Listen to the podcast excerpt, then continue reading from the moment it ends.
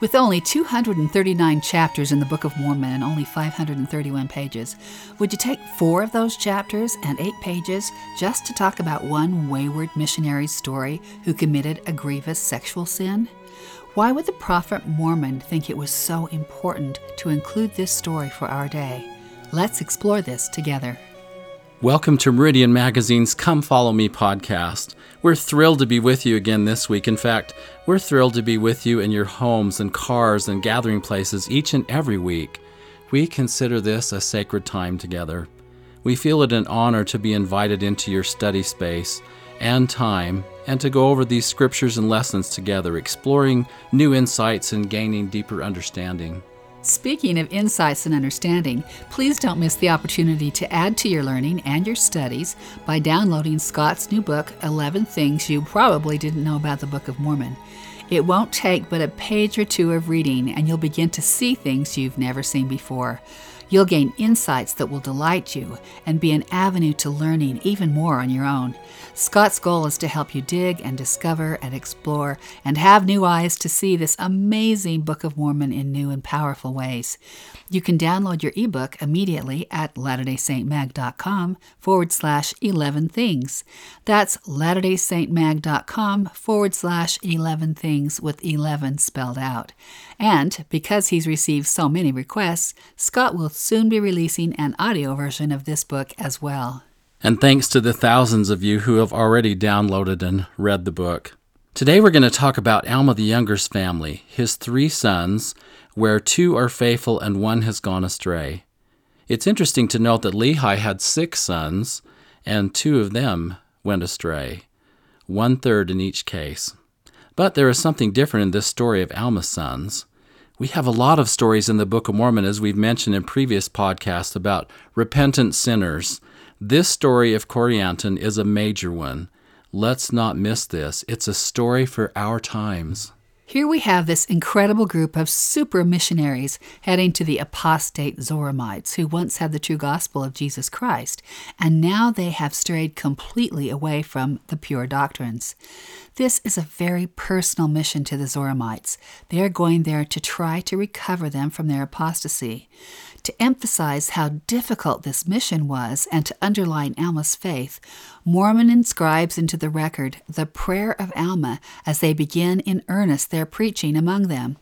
He has seen their sinful and fallen state, and he cries out in agony, O Lord, my heart is exceedingly sorrowful. Wilt thou comfort my soul in Christ? O Lord, wilt thou grant unto me that I may have strength, that I may suffer with patience these afflictions which shall come upon me because of the iniquity of this people? Little did Alma know at that point that some of these afflictions he would suffer and the pain he would go through would be because of the iniquity of his own son. His prayer continues O Lord, wilt thou comfort my soul, and give unto me success, and also my fellow laborers who are with me, yea, Ammon and Aaron and Omner, and also Amulek and Zeezrom, and also my two sons, yea, even all these, wilt thou comfort, O Lord, yea, wilt thou comfort their souls in Christ. Wilt thou grant unto them that they may have strength, that they may bear their afflictions which shall come upon them because of the iniquities of this people. O Lord, Wilt thou grant unto us that we may have success in bringing them again unto thee in Christ? I've never thought of this prayer in relation to Corianton, that Alma would have success in bringing him again unto the Father in Christ Jesus. Behold, O Lord, their souls are precious, and many of them are our brethren. Therefore, give unto us, O Lord, power and wisdom, that we may bring these our brethren again unto thee. Now it came to pass that when Alma had said these words, that he clapped his hands upon all them who were with him. And behold, as he clapped his hands upon them, they were filled with the Holy Spirit. This looks like such an auspicious beginning to this mission for all of these eight missionaries. They are blessed and filled with the Holy Spirit, and they have this powerful prayer from Alma to help them start their mission. In Alma chapters 36 through 42, we have the intimate and personal counsel of a tender father, Alma, to his three sons. Helaman receives two chapters worth of counsel, one of which is his charge to take care of the sacred records and treasures of the Nephites, as we mentioned in our last podcast. We have one chapter of counsel for Shiblon, and then we have four full chapters of bold counsel for Corianton. Why is this? Well, as you all know, or will come to know in your readings this week, Corianton took a wrong turn on his mission, perhaps a series of wrong turns, and he committed a very grievous sexual sin. But the reason I think Mormon, the great prophet abridger of the records, felt it so important to include this story in the text is because this is a story of great hope and redemption. Scott, do you remember that survey we did years ago of Meridian readers and to see if their families had anyone who had gone astray, any child who was no longer in part of the gospel? Oh, I do remember that. We asked a number of questions, but the one I remember the most was Have you ever had a child who has gone astray from the gospel and has not come back? More than 80% of those respondents answered yes to this question. We received many heartbreaking letters from readers during that survey with stories of their beloved children and how they used their agency to choose different paths from what they had been taught. If we were to do the survey again and include not only immediate family members, but extended family members, we would likely hit about 100%. It happens. We don't want it to happen. It's one of the hardest things to face in this life. It breaks our hearts as parents to teach and train our children in the ways of Jesus Christ and His gospel, to bring our children to church every week, to have our family home evenings, our daily scripture study, our family prayers, our wholesome recreational activities, to do everything we possibly can, and then these children choose a different path. I know we fought in the war in heaven for moral agency. You know, it's never called free agency in the scriptures. And that was so important to our Heavenly Father. I've just wondered sometimes, and maybe you have too, that agency is great for parents, but not for children. Well, the thought has crossed my mind a few times, and yes, I'm kidding, but here in this incredible story of Corianton, we do find hope and direction for us as parents. Now, we don't know the details of the story of Corianton and what exactly happened that he swerved from the sacred ministry of his mission, but we do have some poignant insights from his father, Alma, as he begins to counsel him. First, we have insight in Alma chapter 39, verses 1 and 2. And now, my son, I have somewhat more to say unto thee than what I said unto thy brother. Can you imagine Corianton's heart pounding at this moment with his venerable father? For behold, have ye not observed the steadiness of thy brother, his faithfulness, and his diligence in keeping the commandments of God? Does it always work well to compare your children? Hmm. Behold, has he not set a good example for thee? For thou didst not give so much heed unto my words as did thy brother, among the people of the Zoramites. Now this is what I have against thee. Now at this point you know that Corianton could feel the hammer coming down. Then Alma says, Thou didst go on unto boasting in thy strength and thy wisdom. Isn't that an interesting lead to the story? Corianton had been boasting in his strength and wisdom. Is it possible that a small thing like boasting could lead one to a major sin like fornication with a harlot? This is certainly worth noting. Boasting puts one in a position of thinking one is wiser or smarter than God. It happens today a great deal. Someone finds something negative on the internet about the prophet Joseph Smith or about the Church of Jesus Christ. They read it and think they have made a discovery that trumps their own knowledge base, their testimony, and the very foundation of truth. They begin to spread this around with newfound enthusiasm and start to bring others with them. This is the tip of the iceberg for boasting. Boasting is a serious sin and a gateway to much more serious sins. And Alma does not miss this opportunity to teach this to us all. In verse 9 of chapter 39, Alma teaches, Now, my son, I would that ye should repent and forsake your sins, and go no more after the lusts of your eyes, but cross yourself in all these things. For except ye do this, ye can in no wise inherit the kingdom of God. O remember and take it upon you, and cross yourself in these things. Now, what does this mean to cross yourself in these things? I love that question because there are a number of verses of Scripture that give us answer to this. I must say, I hope that you're actively marking your scriptures, whether electronic or paper, it mattereth not, with references and cross references that speak to you personally. Do you know how to do your own personal references and link scriptures in your electronic scriptures? If not, please find someone about 10 or 12 years old and get some help.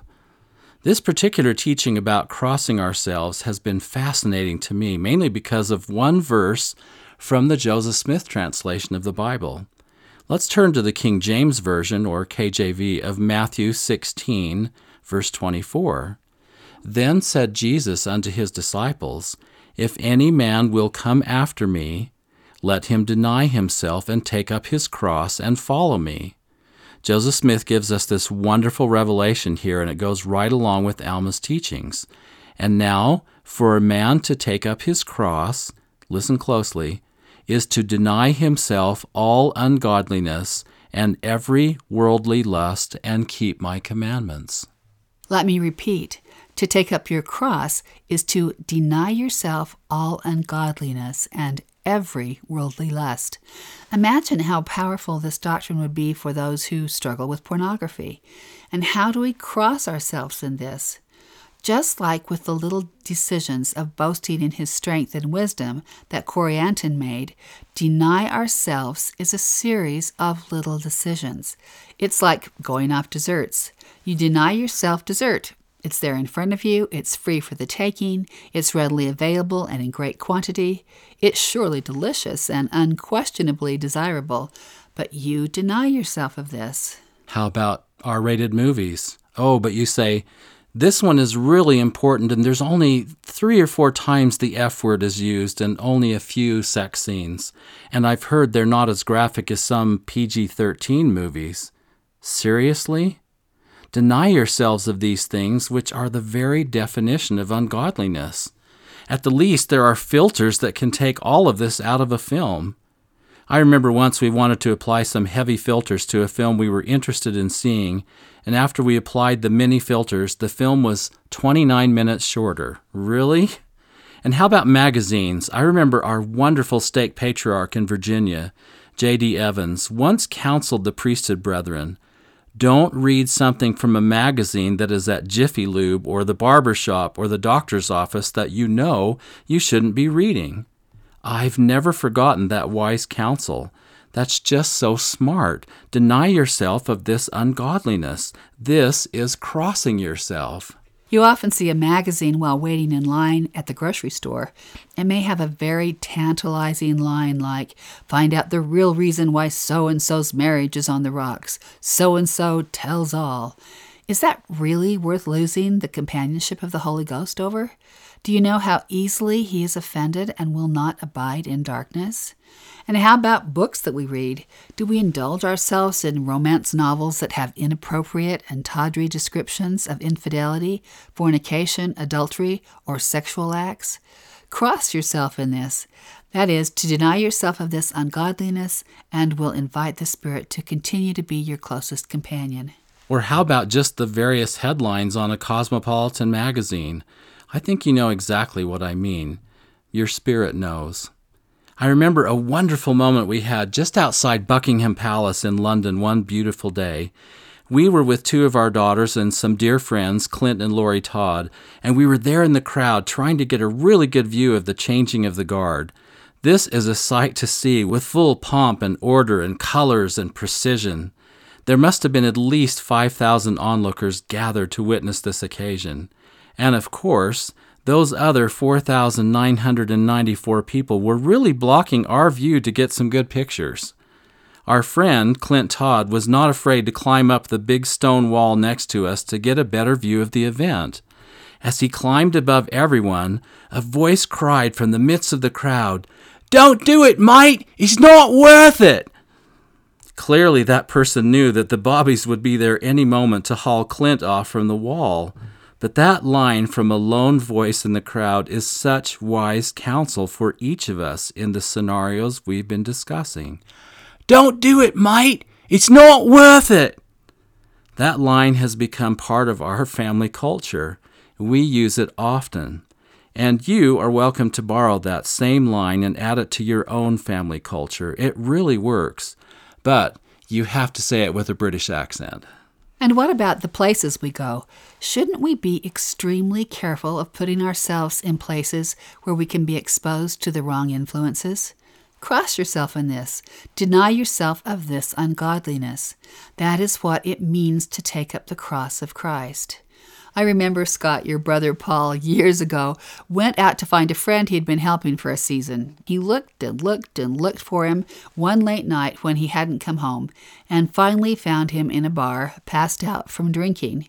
Paul literally picked him up and carried him out of there on his shoulders. But I remember his prayer Please, Heavenly Father, don't let me die in this bar. Mother always taught us to avoid this kind of place. Don't let me die here. The point here is your mom did always teach you to avoid such places. Deny yourself of this ungodliness. And somehow Corianton did not deny himself. He did not cross himself. We don't know much about this Isabel. She is only one of four women named in the text of the Book of Mormon Sariah, Mary, Abish, and Isabel. It is possible that her name is Isha Baal, which would mean woman of Baal. We don't know how this false god Baal got around so much, but there he is again. Although obviously he's not real, he's just a projection of Satan's temptations. There is no god Baal. And she, Isha Baal or Isabel, was tempting many just outside the borders of the mission field where Corianton was serving, in the borders of the land Siron. Had he stayed in the mission boundaries, he would have been fine. Alma said to Corianton about this wicked harlot Isabel, Yea, she did steal away the hearts of many, but this was no excuse for thee, my son. Thou shouldst have tended to the ministry wherewith thou wast entrusted. And then, I think, one of the most stinging lines from Alma is in verse 11 Behold, O my son, how great iniquity you brought upon the Zoramites, for when they saw your conduct, they would not believe in my words. How hard that would have been for Alma and for Corianton. And can you imagine how Satan would have swept in and filled Corianton's mind with guilt and shame, and how he would have made him want to run away, never have anything to do with his mission or the ministry of the Lord again? The adversary would have had a heyday with Corianton. But here is this patient, powerful, truthful father, Alma, who lays it all out for him. And I might add, Scott, it's so interesting.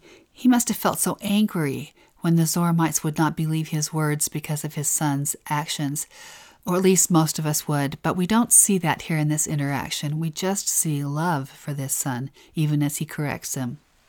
But behold, ye cannot hide your crimes from God, Alma says, and except ye repent, they will stand as a testimony against you at the last day.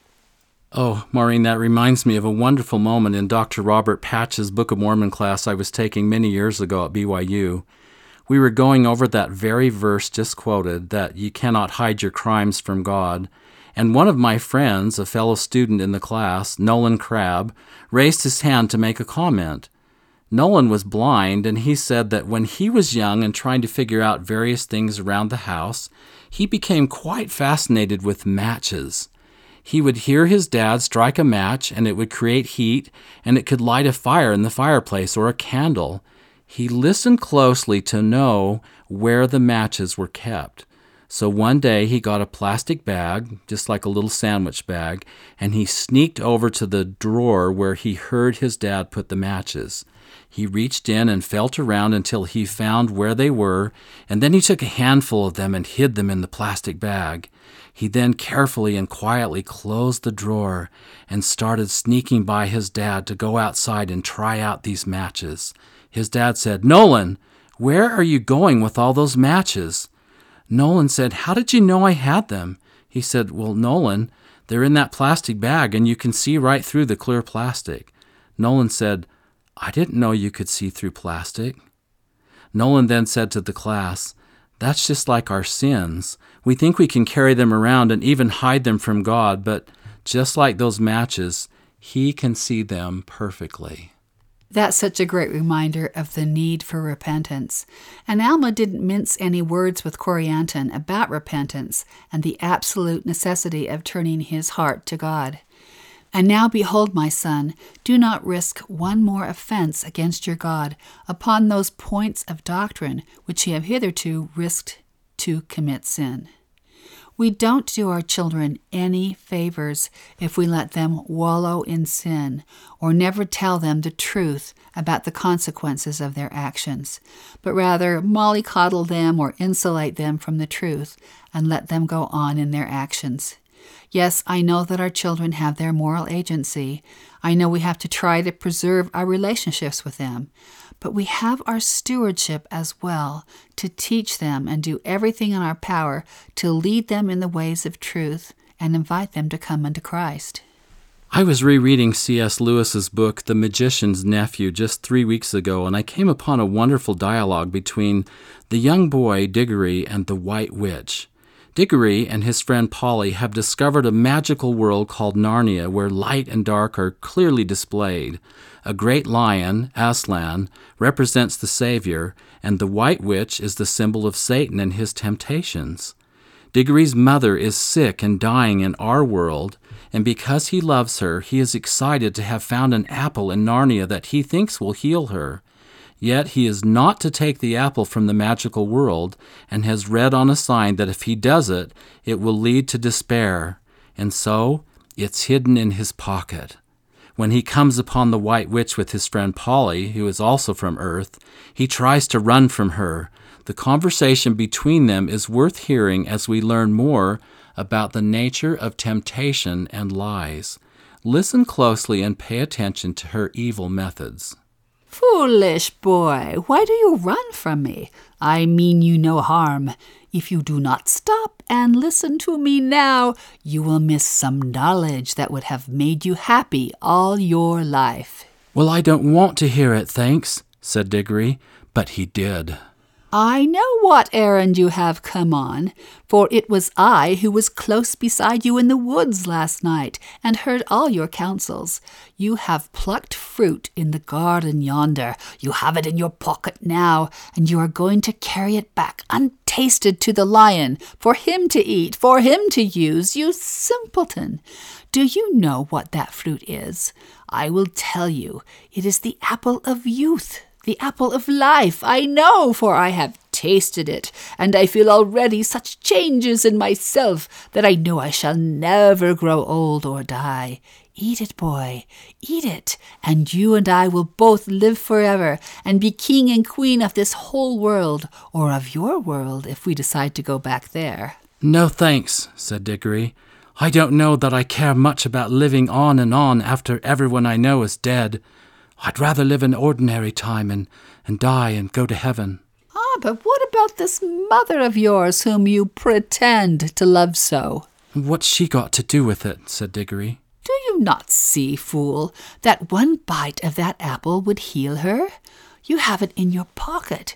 We are here by ourselves, and the lion is far away. Use your magic and go back to your own world. A minute later, you can be at your mother's bedside, giving her the fruit. Five minutes later, you will see the color coming back to her face. She will tell you the pain is gone. Soon she will tell you she feels stronger. Then she will fall asleep. Think of that. Hours of sweet, natural sleep, without pain, without drugs. Next day, everyone will be saying how wonderfully she has recovered. Soon she will be quite well again. All will be well again. Your home will be happy again. You will be like other boys. Oh, gasped Diggory as if he had been hurt, and put his hand to his head, for he now knew that the most terrible choice lay before him. What has the lion ever done for you that you should be his slave? What can he do to you once you are back in your own world? And what would your mother think if she knew that you could have taken her pain away and given her back her life and saved your father's heart from being broken? And that you wouldn't, that you'd rather run messages for a wild animal in a strange world that is no business of yours? I I don't think he is a wild animal, said Diggory in a dried up sort of voice. He is. I, I don't know. Uh, then he is something worse. Look what he has done to you already. Look how heartless he has made you. That is what he does to everyone who listens to him. Cruel, pitiless boy, you would let your own mother die rather than. Oh, shut up, said the miserable Diggory, still in the same voice. Do you think I don't see? But I. I, I promised. Ah, but you didn't know what you were promising, and no one here can prevent you. Mother herself wouldn't like it awfully strict about keeping promises and, and, and, not stealing and all that sort of thing. She'd tell me not to do it, quick as anything, if she was here. Ah, but she need never know. You wouldn't tell her how you'd got the apple. Your father need never know. No one in your world would know anything about this whole story. You needn't take the little girl back with you, you know. That was where the witch made her fatal mistake. Of course, Diggory knew that Polly could get away by her own ring as easily as he could get away by his, but apparently the witch didn't know this, and the meanness of the suggestion that he should leave Polly behind suddenly made all the other things the witch had been saying to him sound false and hollow, and even in the midst of all his misery, his head suddenly cleared, and he said in a different and much louder voice, Look here! Where do you come into all this? Why are you so precious fond of my mother all of a sudden? What's it got to do with you? What's your game? Good for you, Diggs, whispered Polly in his ear. Quick, get away now. She hadn't dared to say anything all through the argument because, you see, it wasn't her mother who was dying. Up then, said Diggory, heaving her on the back of the horse, and then, scrambling up as quickly as he could, the horse spread its wings. Go then, fools, called the witch. Think of me, boy, when you lie old and weak and dying, and remember how you threw away the chance of endless youth. It won't be offered you again. Isn't that amazing? The numbers of times she used lies, deceptions, belittling, shame, last chances, and also degrading Aslan, or the Lord, to try to get Diggory to respond to her. She tries to convince him that doing the wrong thing is the kind thing to do. We need to pay attention to how Satan uses these tools in our own lives. He is clever, but we have the gift of the Holy Ghost, who is the revealer of all truth. We must do everything in our power to keep him as our constant companion. Now, let's go back to Corianton. Did he repent? Did he turn his life around? Did he turn from this horrible mistake and live a good life? There was a tender moment about this in a Facebook Live broadcast with Elder Jeffrey R. Holland and Elder Donald L. Hallstrom and Sister Carole M. Stephens, who was then the first counselor in the General Relief Society presidency. Sister Stephens said this I was thinking about some of the struggles that are happening with young single adults, with many age groups now, with men and with women, and a whole lot of them are sexual sins. And I thought about Alma and his son Corianton. We reviewed a lot of questions for this broadcast, and one of them was if we find out someone we're dating or someone we're serious about has an issue with pornography, should we continue to date them or should we run? What should we do? And when I got to Alma chapter 39, I read about Corianton who had committed sexual sin, and I read all the advice and the counsel that his father gave him, how he taught him, and I thought to myself, would you give up on a Corianton? Sister Stephens went on, Let me clarify that by saying this What's in the heart? Are you dating someone who has a good heart, who's honest about it, who is willing to work with you, who is willing to take the 12 step course and really study the scriptures? Can you do this together? Can you work through this together? What's the condition of his heart? I think there's where a lot of this decision will come. And then you study in Alma, you continue to study the things that Alma taught his son. And the thing I love is when you come to Alma chapter 48. I think Corianton got it. I think he figured out what the important things were. I know that he did because it says in Alma 48, verse 17, Yea, verily, verily, I say unto you, if all men had been and were and ever would be like unto Moroni, behold, the very powers of hell would have been shaken forever. Yea, the devil would never have power over the hearts of the children of men. Behold, he was a man like unto Ammon, the son of Mosiah, yea, and even the other sons of Mosiah, yea, and also Alma and his sons, for they were all men of God. It doesn't say in that verse, Sister Stephens continues, also Alma and his sons, except for Corianton because he committed sin. Corianton was called back to the work. Corianton figured out what was right and what needed to happen in his life to be able to progress, and he relied on the atonement of Jesus Christ to be able to do that. I truly love Sister Stephens' insights and have never forgotten that moment in that broadcast. It's so powerful. Neither have I. We've talked about it often. This whole story of Corianton is such a story of hope and of promise. We all fall short at times in our lives. We all have our struggles. We all can become blind at times or become resistant or hard hearted towards the Spirit. Corianton is a great example and reminder that there is truly hope hope in Christ for each one of us. And I think that's why Mormon included this story in the record. We know he had hundreds of times more material to choose from, and he was inspired and felt to include the story of Corianton's fall and repentance and rise to become a holy man of God. Mormon had seen our day. He knew this story would help. That brings us so much joy. And Maureen, I can't help recalling when I studied these wonderful chapters a very sacred and special story in my own life. You know which one I'm talking about. I do. On June the 12th, 1999, we had gathered as a family at my parents' home in Provo, Utah.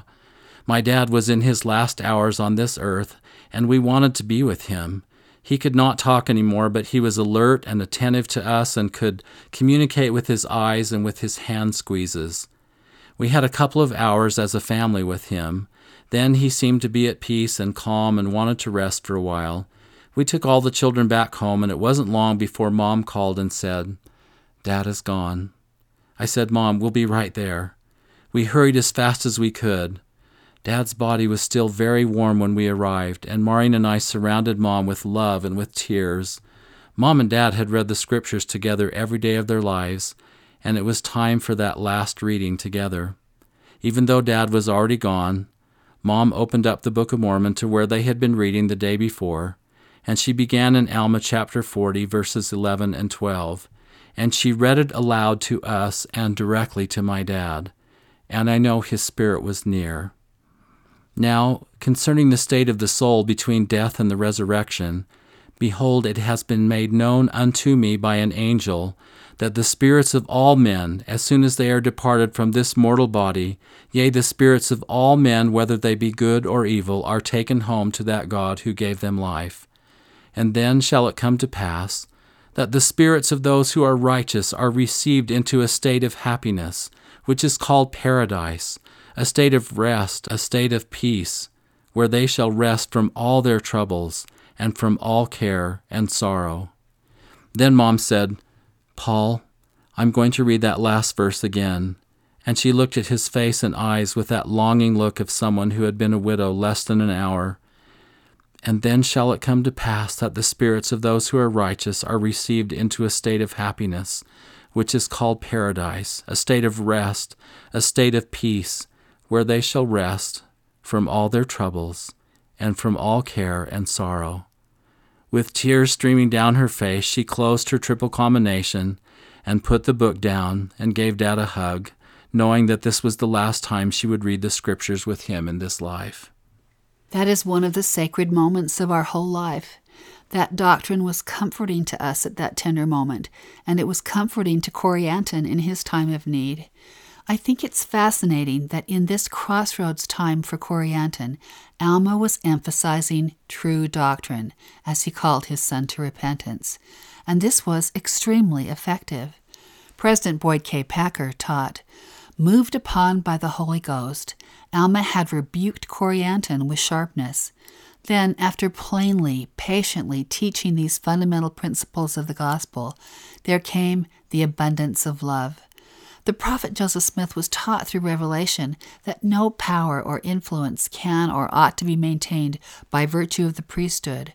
only by persuasion, by long suffering, by gentleness and meekness, and by love unfeigned, by kindness and pure knowledge, which shall greatly enlarge the soul without hypocrisy and without guile reproving betimes with sharpness when moved upon by the Holy Ghost, and then showing forth afterwards an increase of love toward him whom thou hast reproved, lest he esteem thee to be his enemy, that he may know that thy faithfulness is stronger than the cords of death.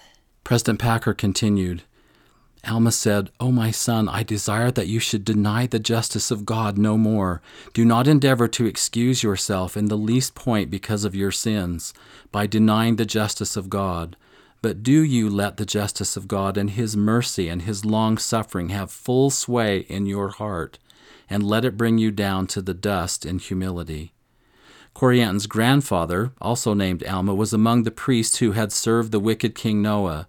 He heard Abinadi the prophet testify of Christ, and he was converted. Condemned to death, he fled the evil court to teach of Christ. Now Alma, in turn, was the father pleading with his son Corianton to repent.